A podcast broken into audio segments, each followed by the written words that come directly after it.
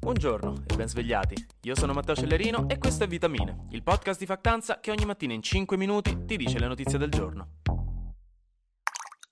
Infine, alla COP ventisette una decisione è stata presa e, come vi avevo anticipato, hanno fatto tardi. In teoria la COP doveva finire venerdì, tutti belli pronti per il weekend, e invece se lo sono rovinato perché i quasi duecento paesi che hanno partecipato non sono riusciti a trovare un accordo in tempo e hanno quindi finito domenica all'alba. Però ora è stato firmato un accordo, che è l'outcome solito delle COP, cioè un accordo firmato con le varie misure, le promesse e le dichiarazioni. La novità principale, storica in qualche modo, è l'accettazione ufficiale per la prima volta della creazione di un fondo di loss and damage, quindi un sistema attraverso cui i paesi ricchi del mondo, prevalentemente Nord America ed Europa, vanno a ripagare i paesi più poveri come Sud-Est asiatico, Africa e isole del Pacifico per i danni che al cento per cento i paesi emergenti sappiamo che dovranno sostenere nei prossimi anni a causa del cambiamento climatico, ma che però sono stati i paesi ricchi ad aver causato quasi completamente. Si discuteva da trent'anni su questa cosa e finalmente adesso è stata approvata. Storicamente il fondo Loss and Damage era sempre stato contrastato dai paesi che avrebbero poi dovuto tirare fuori il portafogli, nello stesso modo per cui da ragazzini perdeste fiducia nei vostri genitori quando vi dissero che no, non si poteva andare a Mirabilandia ogni weekend,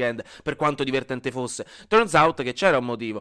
E inoltre accettare di creare questo fondo significava anche per questi paesi accettare la responsabilità morale e istituzionale di quanto sta succedendo al pianeta. Però ora il fondo verrà creato, ma bisogna ancora vedere quanti soldi verranno messi a disposizione e come usarli. Ora, in preparazione della COP ventotto del prossimo anno, infatti si riunirà un gruppo di ventiquattro paesi del mondo per decidere chi deve pagare, chi deve ricevere, quanti soldi metterci e per provare a strutturare un pochino di più il progetto. E per esempio da questo punto di vista l'Unione Europea ha spinto molto affinché questi soldi non vengano dati con pagamenti diretti, ma siano utilizzati per creare sistemi di aiuto validi e internazionali. Dal punto di vista delle emissioni, però, gli addetti ai lavori in molti paesi dicono che il risultato è stato un po' deludente, perché con tutta l'attenzione al loss and damage non ci sarebbe stato modo di discutere abbastanza sulla necessità di ridurre le emissioni, e quindi pochi passi in avanti sono stati fatti. Si è confermata la volontà di restare entro gli uno virgola cinque gradi di aumento delle temperature, quindi bene, però per esempio è stato tolto l'impegno a raggiungere nel duemilaventicinque il picco massimo di emissioni per poi iniziare a scendere, oppure non è stato possibile stabilire un graduale distaccamento da tutte le fonti fossili, come richiesto da vari paesi tra cui l'India, mentre per ora rimane solamente quello dal carbone, vista anche l'opposizione di paesi come Canada, Arabia Saudita e Cina. E poi hanno discusso ampiamente sulla necessità di ristrutturare la Banca Mondiale per renderla più efficiente. Diciamo che poteva andare peggio, eh? diciamo questo è un po' il sentimento medio, per molti però poteva e doveva decisamente andare meglio, e quindi comunque la lotta per un mondo vivibile continua ogni giorno. Intanto in questi giorni si sta discutendo al governo della legge di bilancio del duemilaventitré, che è la legge con cui si decide come spendere i soldi italiani nel duemilaventitré, quindi ecco, può suonare noiosa, ed è anche noiosa da leggere, fidatevi, però è abbastanza importante perché da qui possono uscire molte cose che poi ci riguardano. Per ora tra le varie proposte c'è la quota centotré per il duemilaventitré e solo per il duemilaventitré, quindi che stabilisce che si possa andare in pensione a sessantadue anni con quarantuno anni di contributi alle spalle, e sessantadue più quarantuno fa centotré, per questo si chiama quota centotré, e la novità è che prima era quota centodue, adesso centotré, quindi vabbè. Però eh, poi c'è una ristrutturazione del reddito di cittadinanza con cui si vogliono alzare i requisiti per mantenere il reddito, e per esempio l'idea è che chi è abile al lavoro potrebbe perdere il reddito di cittadinanza alla prima scadenza, cioè diciotto mesi dopo il suo inizio. Questa è una delle proposte, è una delle più dure, che potrebbe coinvolgere un totale di seicentosessantamila persone, però ci sono anche altre ipotesi più morbide sul tavolo, e in generale l'idea è quella di andare a risparmiare un po' di soldi. Si va da uno virgola otto miliardi di risparmio, che è il risparmio con le misure più dure, a in realtà qualche centinaio di milioni, comunque vedremo. Poi si pianifica Significa un taglio del cuneo fiscale, che è praticamente la differenza tra il vostro stipendio lordo e quello netto dopo le tasse, quindi in breve le buste paga verrebbero tassate di meno, di tre o quattro punti percentuali in meno nello specifico, quindi guadagnereste di più.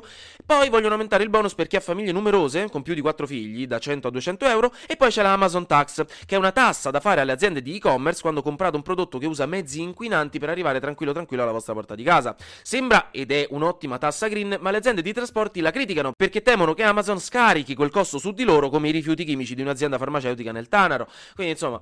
Ma la polemica vera poi ce l'ha regalata la Lega, con una proposta di legge, in questo caso parlamentare, non nata dal governo, sul bonus matrimoni, che avrebbe garantito un rimborso del venti per cento, fino a ventimila euro, sulle spese fatte per sposarsi, però solo con rito religioso, quindi solo in chiesa. Quindi giù la polemica, perché l'idea del bonus in generale è quella di aiutare a sposarsi, visto che abbiamo tassi di matrimonio e di natalità in discesa per l'Italia, però ecco, solo per chi si sposa con rito religioso e non con rito civile, rito che tra l'altro sta aumentando sempre di più, e quindi l'opposizione politica ha criticato la misura come retrograda.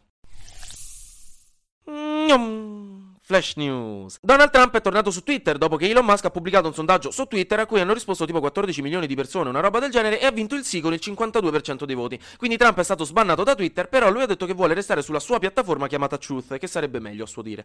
Qualcuno poi ha ripreso a bombardare pesantemente Zaporizhzhia, che è la città ucraina dove c'è la centrale nucleare più grande d'Europa, causando anche dei danni alla centrale, e la comunità internazionale non ne può più. È come vedere quel vostro amico ubriaco che continua a dare fastidio al buttafuori, e lo sapete che tra poco se la prenderà anche con voi perché vi ha visto che prima lo portavate via. Comunque non si sa se sia stata l'Ucraina o la Russia, perché entrambe le parti accusano l'altra, ovviamente. In Nuova Zelanda la prima ministra ha annunciato che proporrà una legge per far votare anche le persone di sedici anni, dopo che la Corte Suprema aveva recentemente sancito che il limite di diciotto anni era una discriminazione e violava i diritti umani delle persone giovani. Infine, negli Stati Uniti, a Colorado Springs, in un locale queer, un uomo ha aperto il fuoco durante una serata per festeggiare il Transgender Day of Remembrance, facendo cinque vittime, che però potrebbero salire perché ce ne sono altre in ospedale, salvo poi essere neutralizzato da due persone nel locale e arrestato dalla polizia. Si tratta di una tragedia terribile che dimostra la pericolosità del clima politico-culturale degli Stati Uniti, dove da tempo la destra porta avanti una battaglia contro la comunità L G B T Q I A plus, indirettamente favorendo gli estremismi. Andiamo poi con un po' di sport, che ne dite? Che qui l'ultima volta che sono andato a correre era in un sogno, e come in tutti i sogni correvo come quando si prova a correre in piscina dentro l'acqua, una cosa orrenda, quindi almeno ne parlo di sport così mi sento meglio con me stesso. Djokovic ha vinto contro Casper Ruud a Torino, vincendo per la sesta volta in carriera le A T P Finals e raggiungendo il record di Federer. Passando al calcio, sono iniziati ieri ufficialmente i mondiali in Qatar, e dopo la cerimonia che alcune reti tivù come la B B C hanno tra l'altro oscurato per parlare invece delle critiche al rispetto dei diritti umani e della comunità L G B T Q I A plus, portata avanti contro il governo catariota, il Qatar ha perso la partita inaugurale due a zero contro l'Ecuador, abbastanza anticlimatico però. Infine, arrivando invece alla Formula uno, brum brum, Sebastian Vettel brum brum. Sebastian Vettel si è ritirato dopo il suo ultimo Grand Prix ad Abu Dhabi di domenica. Vettel è stato uno dei migliori piloti di Formula uno della storia, dominando i primi anni dieci con la Red Bull, vincendo quattro mondiali di fila e creando una delle rivalità più belle di quello sport con Fernando Alonso. In breve ci mancherà. Finisco con una notizietta carina, perché abbiamo preparato per voi un contenuto speciale insieme ai nostri amici di Zero C O due e Sofia Pasotto. Abbiamo fatto un video podcast che parla della COP, che potrete sia ascoltare che vedere su Spotify o su YouTube. E in questi giorni, quindi lo vedrete nei prossimi giorni, sono molto felice di essere stato l'host del podcast, dove finalmente quindi qualcuno ha parlato al posto mio e io non ho potuto dire troppe idiozie. Però, dai, qualcuno l'ho comunque detta. Però, insomma, stay tuned nei prossimi giorni. Anche oggi grazie per aver ascoltato Vitamine. Noi ci sentiamo domani, perché sarà successo di sicuro qualcosa di nuovo e io avrò ancora qualcos'altro da dirvi. Buona giornata.